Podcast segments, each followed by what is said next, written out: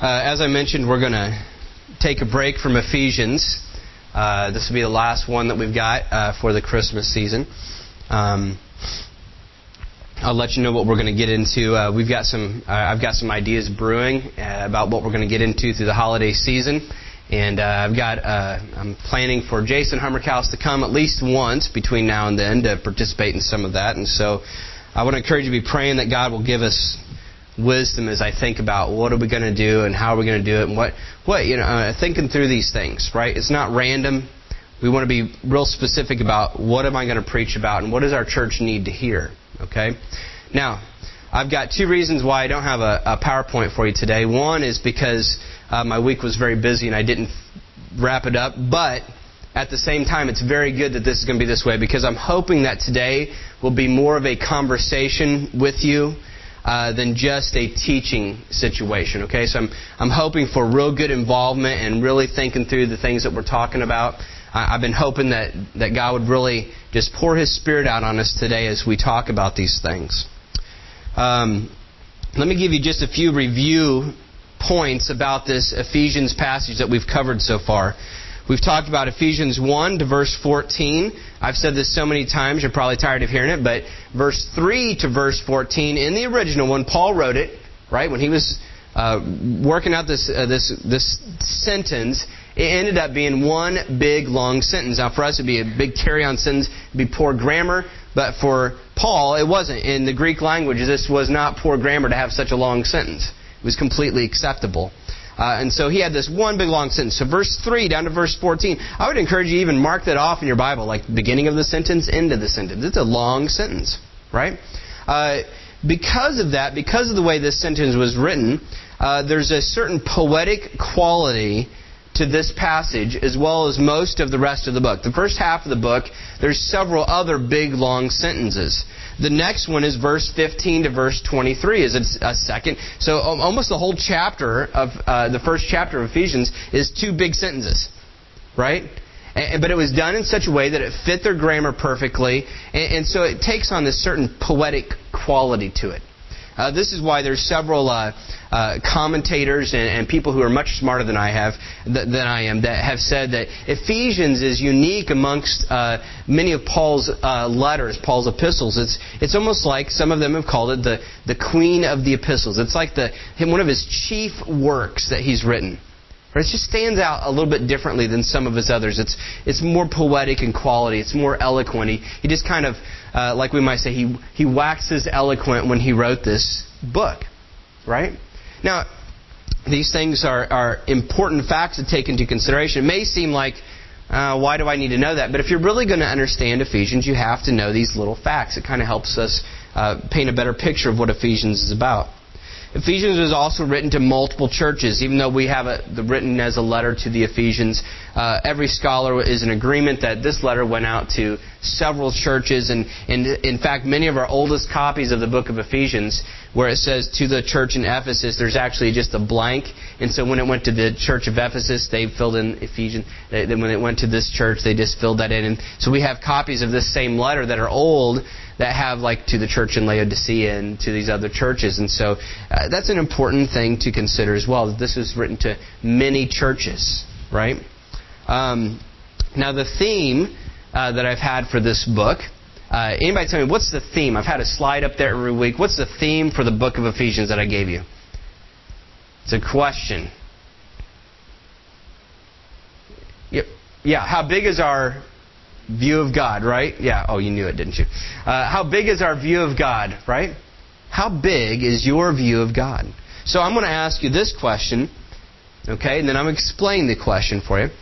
Do you think big thoughts about God? Right? Do you think big thoughts about God? I mean, Paul did. Let me read this first sentence this first big long sentence in Ephesians that we've been studying, and just listen to how big of thoughts that Paul was thinking when he wrote this. Ephesians chapter 1, verses 3 through 14 says this Blessed be the God and Father of our Lord Jesus Christ, who has blessed us in Christ with every spiritual blessing in the heavenly places even as he chose us in him before the foundation of the world, that we should be holy and blameless before him. In love, he predestined us for adoption as sons through Jesus Christ, according to the purpose of his will, to the praise of his glorious grace, with which he has blessed us in the beloved. In him we have redemption through his blood, the forgiveness of our trespasses, according to the riches of his grace, which he lavished upon us in all wisdom and insight, making known to us the mystery of his will, according to his purpose, which he set forth in Christ, as a plan for the fullness of time, to unite all things in him, things in heaven and things on earth in him we have obtained an inheritance, having been predestined according to the purpose of him who works all things according to the counsel of his will. So that we who were the first to hope in Christ might be to the praise of his glory. In him you also, when you heard the word of truth, the gospel of your salvation, and believed in him, were sealed with the promised Holy Spirit, who is the guarantee of our inheritance until we acquire possession of it, to the praise of his glory. Now, Paul thought big thoughts about God. Right? I mean, huge, enormous, grand thoughts about God in this, uh, in this particular passage, notice that these thoughts of God take the form of different ideas or what you might call teachings or doctrines of God. And frankly, in this passage, we have some of the most essential teachings of what Christianity is really about, right wrapped up in this one big long sentence. Let me hit just some of those things for a, for a moment, but before I do, I want to I want to start to paint an example. Okay, I'm going to I'm going to try to paint a picture of an example, and I'm going to tie that example in with what we're talking about. Okay, so I, I want you to just picture with me for just a minute a guy, and, and he, he's going to ask a girl to marry him, and, and he's loved this girl for a long time, right? He's loved her longer than than she's loved him, and man, he's ready. He, he's he wants to get her a gift the gift that he wants to give her is in the form of a an engagement ring, right? But he's going all out. In fact, he's going all out in such a way that this is actually something before he even knew her, he had been planning this all along, and he, so he's been saving up since he was very young for this. And the and the gift that he's going to get, it's not he's not just going to go down to the jeweler. He, he's going to he's going to put a lot of effort into this thing. He's actually going to travel to a foreign country, right? He's gonna he's gonna dig this diamond out of a diamond mine himself. He gets permission. He goes in. He finds what he finds just the right one. He pays the price for it. He takes it out. He, he finds the best jewelry cutter in the world, and, and before he has it, he has uh, uh, them train him how to actually do it himself, and he trains for a long time, and he finally is able, and he, he's able to cut this diamond, and it's it's exquisite, right?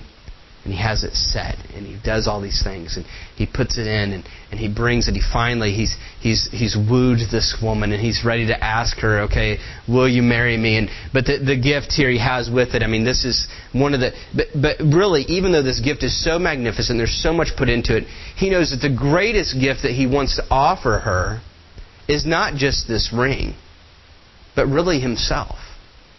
He's offering he's saying i'm going to i'm going to for the rest of my life I'm going to love you.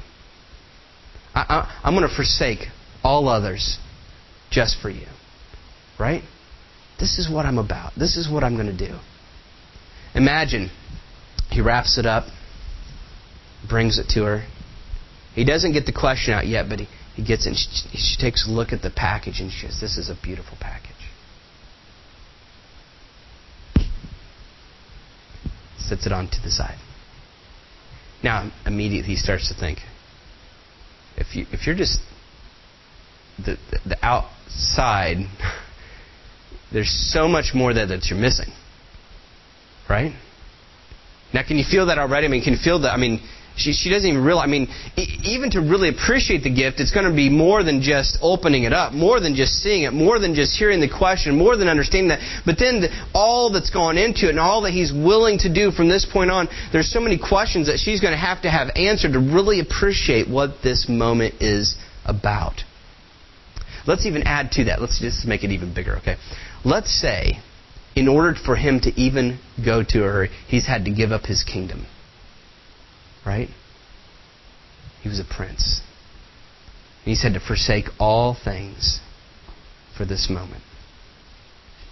Right? And, and let's say her, let's say she has been uh, someone who's convicted of treason against this kingdom. It gets even deeper, doesn't it? I mean, there's a lot going on there. Now, I want you to take that, and I think that maybe you know where I'm going with this example from. I want you to just take it and set that example there and just keep that picture in your mind. Paul here is praising God and blessing God and saying, Blessed be God for all that God has done. Right? He starts off, Blessed be the God and Father of our Lord Jesus Christ, who has blessed us with every spiritual blessing. Now we know that God has blessed us in lots of ways. This this morning during our praise and testimony time, there's praises that are spiritual, but there's also praises that are physical. Right? There, there's things, praise God, that I, you know, sometimes we have praises that, oh, thank you, Lord, that I've, I've, I've been healed from the sickness, or thank you that I've this has happened, or thank you that you kept me safe, and the, these things like this. But much, much bigger than that, Paul delves into this realm of spiritual thought. God has blessed us spiritually speaking. If I may just lay this out here, uh, many of us and many that are in our churches today are unwilling, not everyone, but many of us are unwilling to really delve even into that realm of spiritual blessing, these spiritual ideas. Right? I'm, I'm willing to thank God for these things, but really to delve into what God has done for us spiritually, is, I almost want to keep that on the shelf. I mean, I'm willing to appreciate on the outside of the gift, the ribbon, the bow, the package, but to really delve into what all went into this, I don't know. If, if I might confront for a moment, I, I think that we would have to recognize that this has been a consistent factor, even in our own church at Edgewood. Uh, if I may just say, let me pick on the guys for a moment. Uh, I can remember as a youth at Edgewood, and, and understand I'm not saying this is true with every single person. I'm saying just kind of a, a picture. And you, feel free to correct me if I'm wrong in this. But one of the issues that I've noticed over the years, and this is not just Edgewood, but many other churches, I, remember it specifically as a, as a teen, even before I cared about the things of God, I noticed that there was, there was a tendency amongst many men to allow the women to delve into the spiritual issues. They can handle all that spiritual stuff, now we'll take care of the building. We'll make sure this get, this happens and this happens and this thing goes here. Almost as if it wasn't manly to really. Eh, and I'm not talking about just open up and sharing our feelings. I'm not talking about those things. I'm talking about saying, I want to know what God has done, and I want to profess it verbally, what God has done for me, spiritually speaking, in my spiritual life. And do that hard work that's involved in those things. I'm willing to, to, to go out on the. Now, let me, let me add to that thought. Paul the Apostle here opening up and saying, God has blessed me in all these spiritual realms. Paul was not in any way a weakling. Was a very courageous man. We know from the word that there was two times, two separate occasions that Paul received the lashes, right? The same ones that Jesus Christ received before he went to the cross and didn't kill him. That's tough. We know at least one time that Paul was had rocks hurled at him. We call that getting stoned, and, and he was actually left for dead. And got up. Kept going. In fact, the times that those kinds of things happened, the time that he was left for dead outside the city, you know the first thing was that he did when he got up? He went back into the town. The same town that just tried to kill him. We're talking about a tough dude. But he was very verbal in saying, God has done much for me in the spiritual realm. He was, as a man, very much willing to delve into spiritual issues, to, to write in letters that whole churches would read about his struggles with sin and, and what God had done for him. He was very much God's kind of man.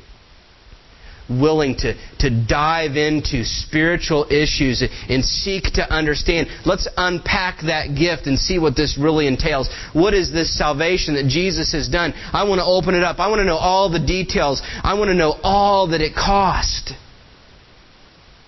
And as he did that, he began to appreciate even more and more what God had done. So much so that these spiritual issues became his life. Right? Think back to our example. The husband gives the gift to the wife, she just sits it off to the side. And he wants to say, Open it up. There's more to it than just seeing the outside package. There's so much more there. In fact, you don't even really understand. Even if you open it up and you see the ring, you're not going to fully understand or appreciate that ring until you start delving into the history of the, the ring and, and what I did to bring this ring to you and what it's going to cost me just to give it to you and what it's going to mean for the rest of my life. And until you delve into that, you're never going to fully understand, comprehend, or appreciate it. If we come back to what we're talking about with Paul, when Paul writes this, this letter to the Ephesians, and he begins delving into these, these uh, spiritual issues and these spiritual things, and he's praising God for it. In many ways, it needs to be for us a confrontation to say, Do I think the way Paul thinks? Consider some of the other things Paul mentions. Paul talks about spiritual adoption. Uh, this is one of the key essential teachings of Christianity. What is spiritual adoption? What does it mean? The fact that we're adopted into God's family. I mean, do you understand that you were a treasonous sinner before God the Father, the judge of the universe, and yet He's going to adopt you into His family? And his son, Jesus Christ, who has paid the penalty for those things, he, Jesus, is going to allow you to be a, a, a joint heir, like Paul says in Romans, a joint heir with Jesus Christ. Do you understand what adopted into God's family means? Or how about when Paul begins to elaborate on the, this idea of redemption and forgiveness? I mean, we can easily say, oh, we've been redeemed, redemption, oh, yes, forgiveness of sins. But do you recognize what all went into that? Do you recognize that there was blood that was shed? Paul says it right there. He says, In him we have redemption through his blood, the forgiveness of our sins. Us as treasonous sinners before the God of the universe who have, who have committed treason against the, the, the heaven. Here we've been bought, redeemed. And the price? The judge's son for us. It, it, it blows the mind. The, the reality of how big this gift is, it, it just it could shatter your whole world. But some of us are, are unwilling to delve into those things, to open up and try to unpack what does this mean and what are these things, or what, what are they talking about? I mean, frankly, if you consider the example for a minute, at some point, when the person doesn't open it up and delve into it and really understand what the gift is about, at some point, any reasonable human being would say, This person may be holding this gift in this box, but they don't even have it yet. Would you not agree? It, it reminds me of a situation where uh, you, you, might have some young, you know, grandchild, and they go to their grandmother and they say, "Grandma, I bought you something." And grandma goes, "What is it?" And they go, they open it up, and, and the grandma's looking at it, and she's like, "I don't know what this thing is," and it, it's an iPad. Right? And Some of you are going, I don't know what an iPad is. Okay, this piece of technology. It's got a screen. It can do all kinds of crazy things. And, and, and so the, the, the kid gives the, the iPad to the grandma, and she's like, thank you, you know, and it's pretty. And, uh, and, and the child goes, and, and it comes back on the next visit, and Grandma, are you enjoying your iPad? And she's like, oh, yes. And she's got it sitting on her, her mantle above the fireplace. It is so beautiful. Thank you so much.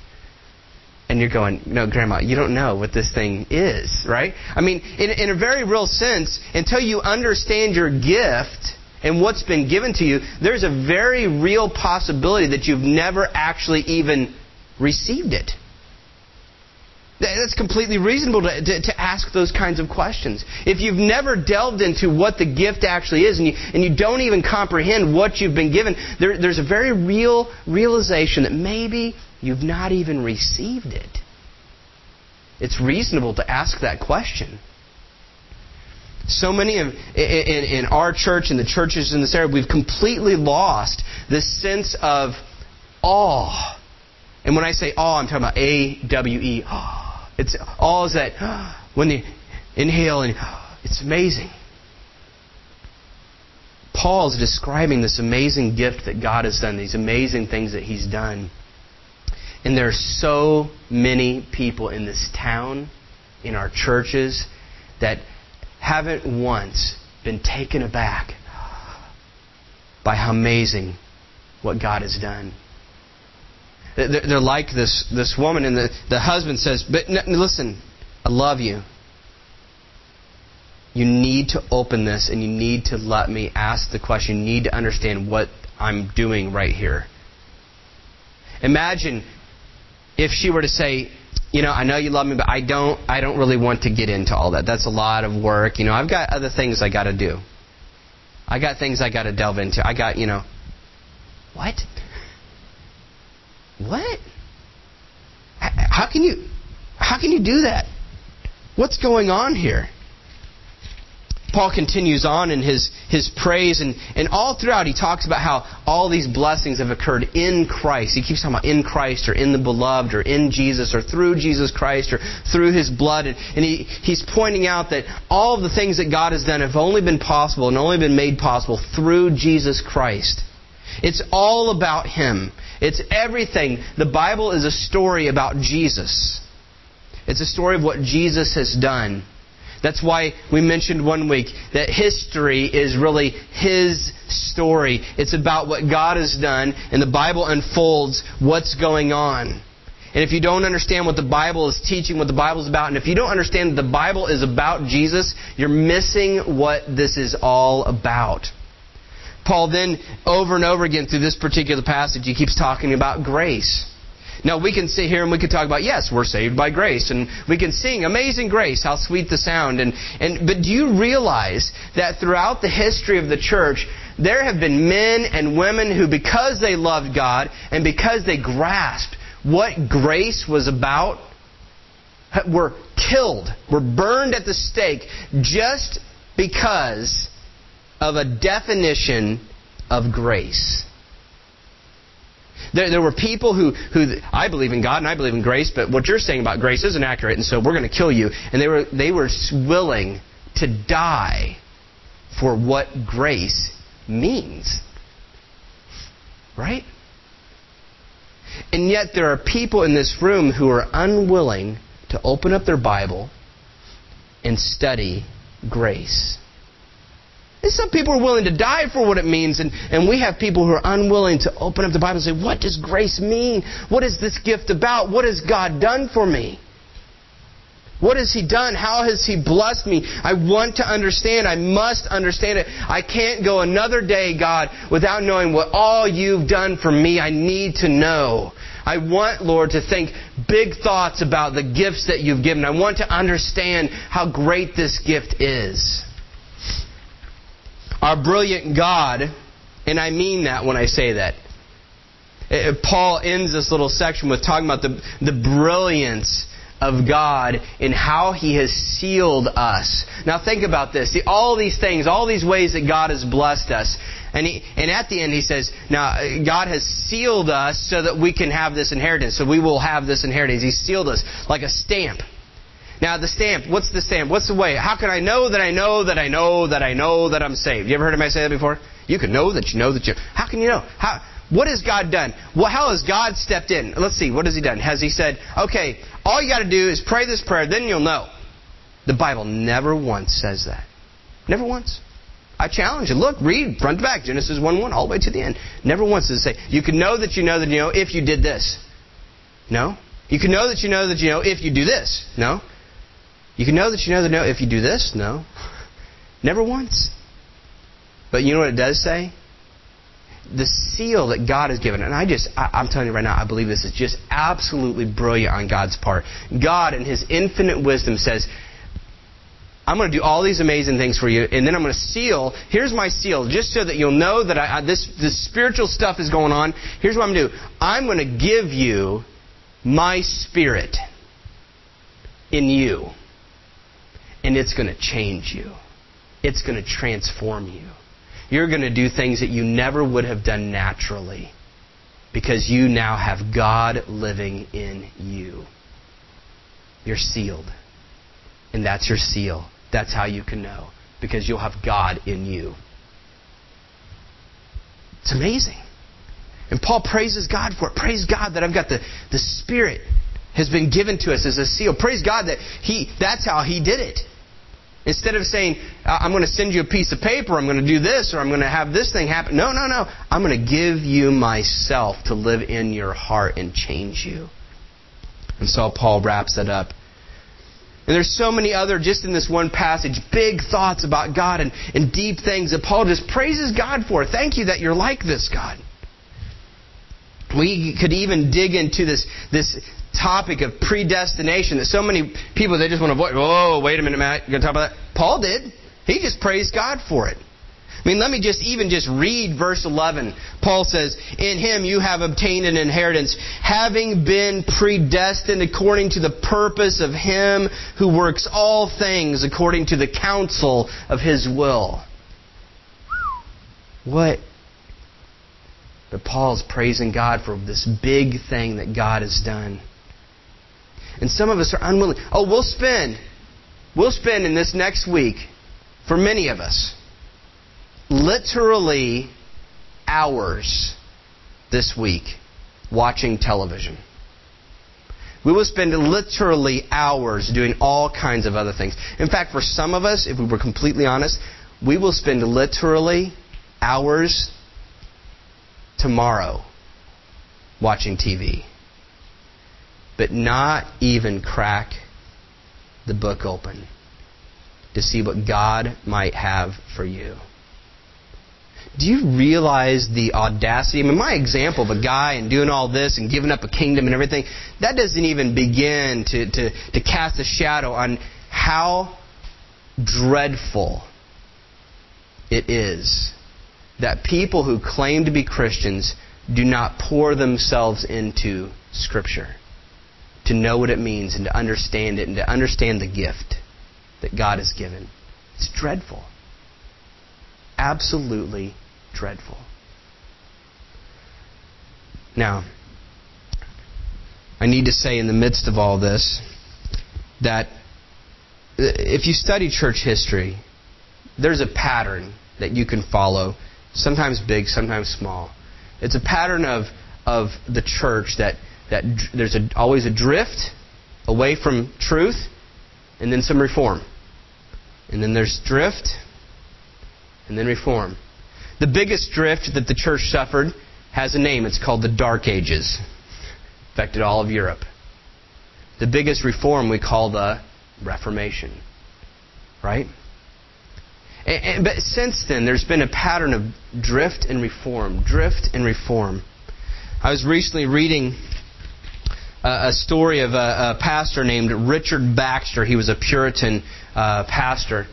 And he sent out this book. He published this book, and it was from all the churches uh, in his area, and it was from all the pastors. And the, the book, the first opening page of the book says, We as pastors, we are openly confessing for a day of humiliation how we have sinned in a horrible way. And he begins to describe how the pastors in this area have sinned horribly. And I'm going, wow, I wonder what this is. I'm just starting this book going, what, what is Richard Baxter going to say? What's this great sin that he's freely confessing in front of everybody? And you know his, he believed his sin was?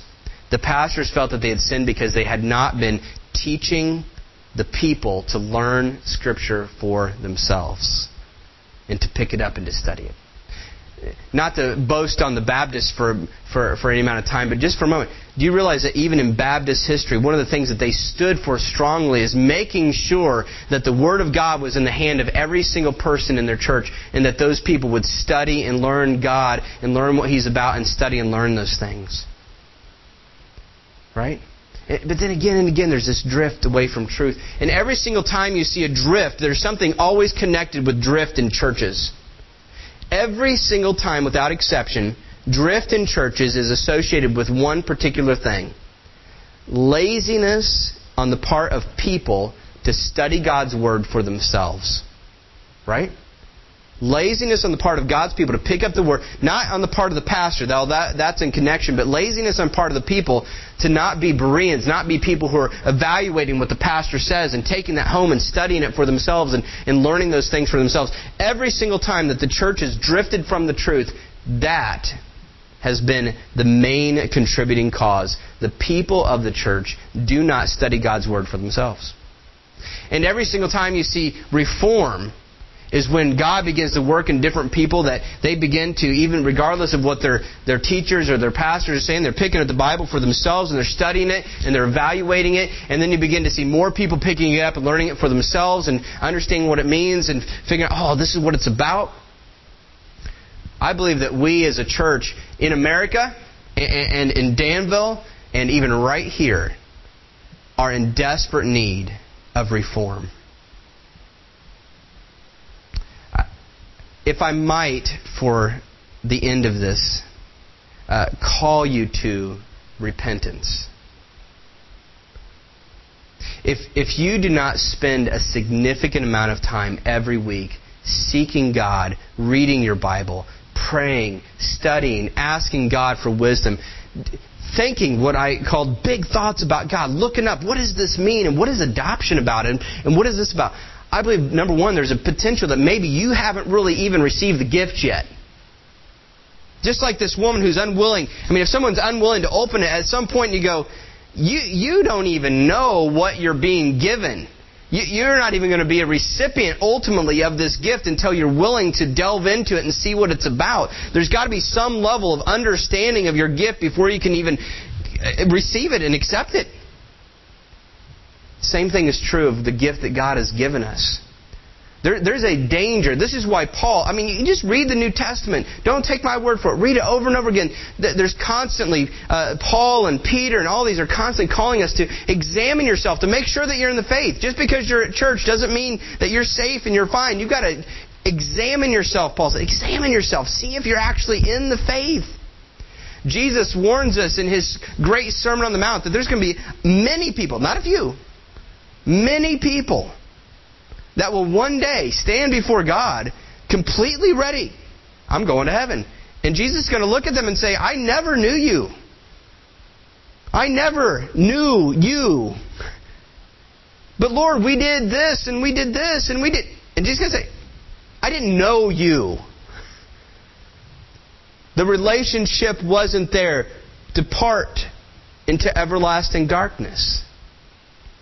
There's a real, very real, very present danger that all of us face of self deception.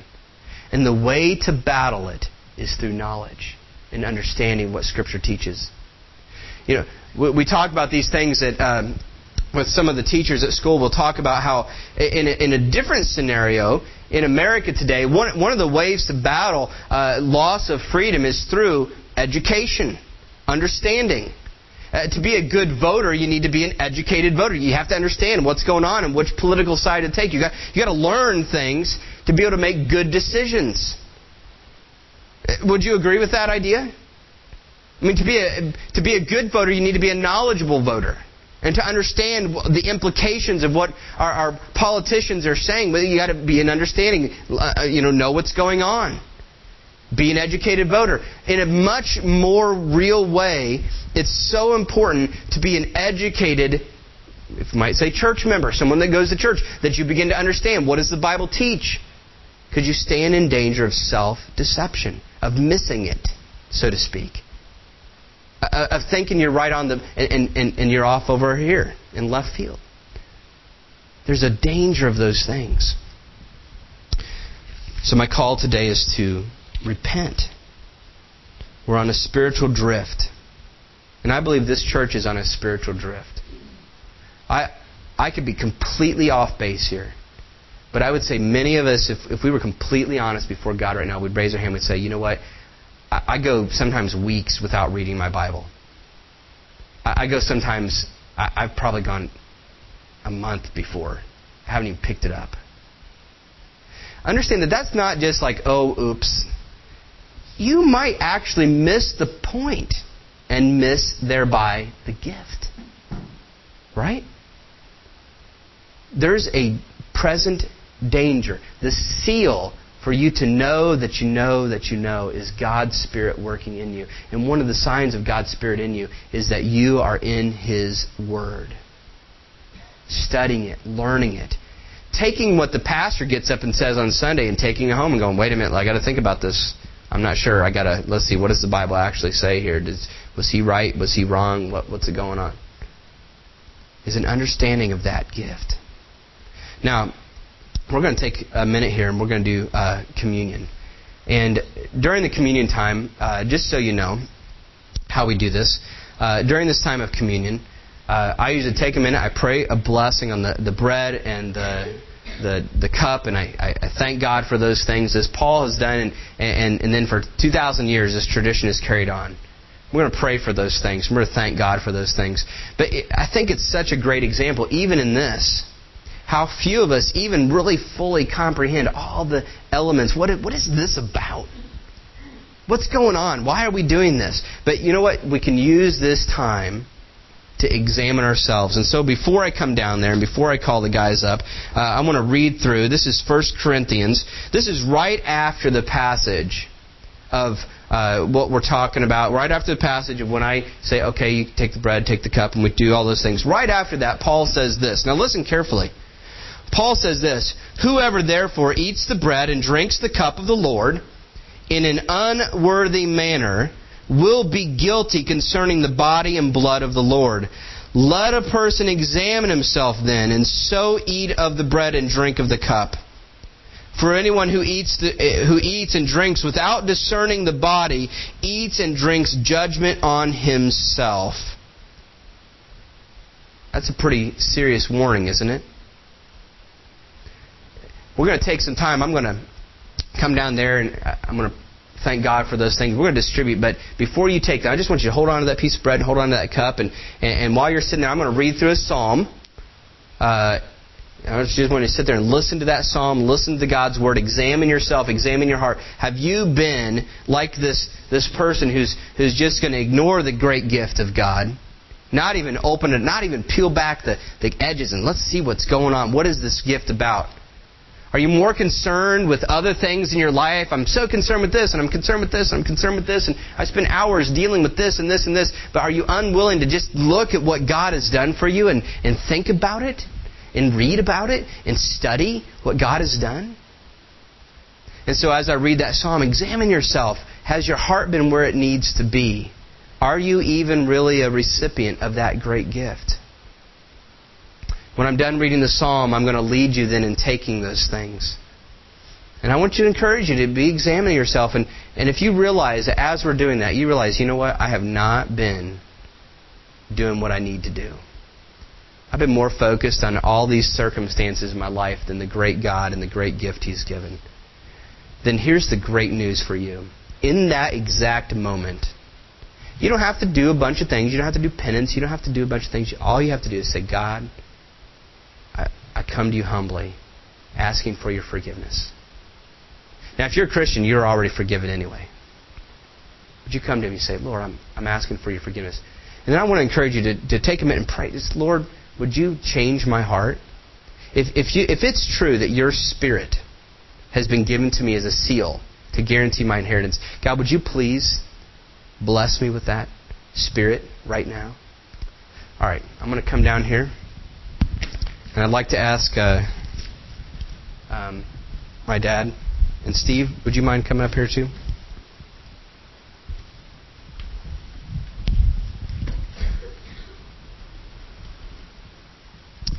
Uh, before I pass these things out, I want to pray.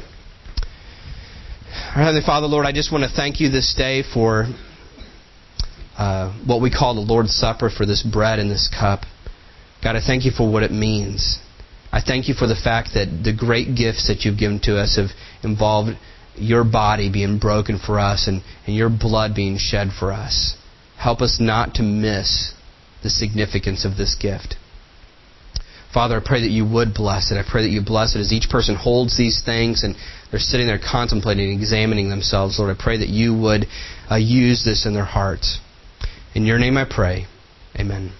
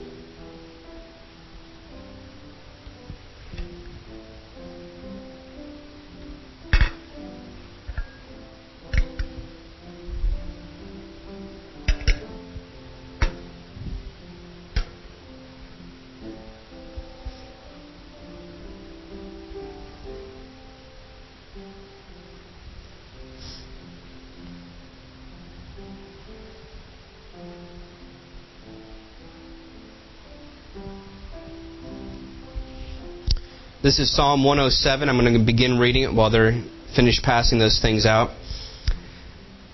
David writes, Oh, give thanks to the Lord, for he is good, for his steadfast love endures forever. Let the redeemed of the Lord say so, whom he has redeemed from trouble, and gathered in from the lands, and the, from the east and from the west, from the north and from the south. Some wandered into desert wastes finding no way to a city to dwell in, hungry and thirsty. Their soul fainted within them. Then they cried to the Lord in their trouble, and He delivered them from their distress.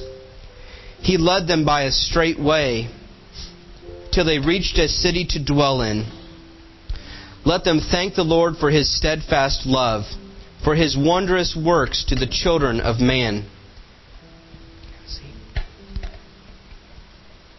For he satisfies the longing soul, and the hungry soul he, feel, he fills with good things. Some sat in darkness and in the shadow of death, prisoners in affliction and in irons, for they had rebelled against the word of God, and spurned the counsel of the Most High. So he bowed their hearts down with hard labor. They fell down with none to help. Then they cried to the Lord in their trouble, and he delivered them from their distress. He brought them out of darkness and the shadow of death and, and burst their bonds apart. Let them thank the Lord for his steadfast love, for his, his wondrous works to the children of man. For he shatters the doors of bronze and cuts in two the bars of iron. Some were fools through their sinful ways, and because of their iniquities suffered affliction. They loathed any kind of food, and they drew near to the gates of death.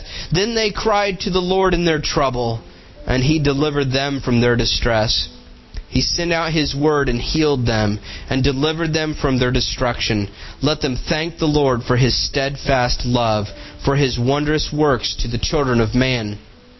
And let them offer sacrifices of thanksgiving, and, and tell of His deeds in songs of joy.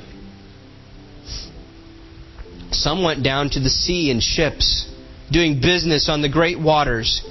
Then they saw the deeds of the Lord and his wondrous works in the deep.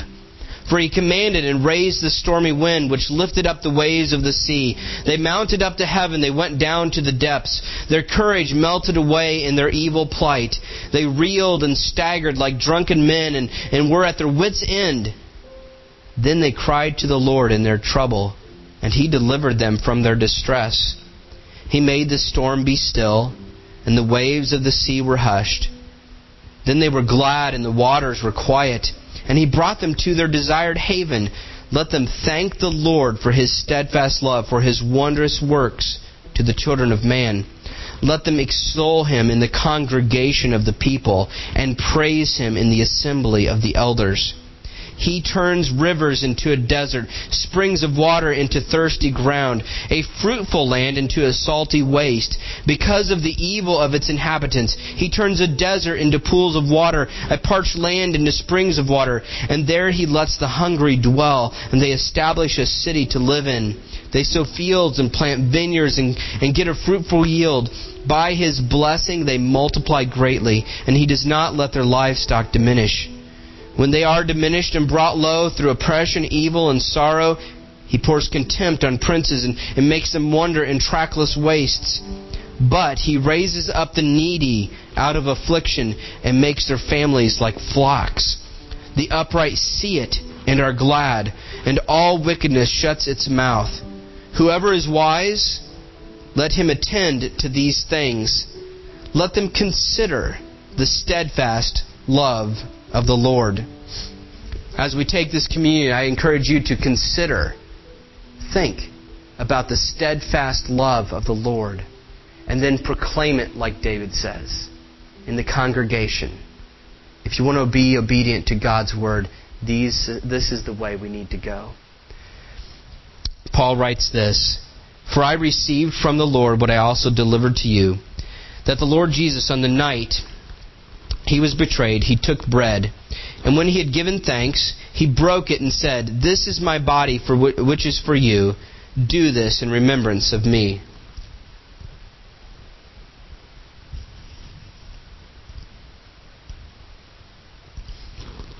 In the same way also, he took the cup after supper, saying, This cup is the new covenant in my blood. Do this as often as you drink it in remembrance of me.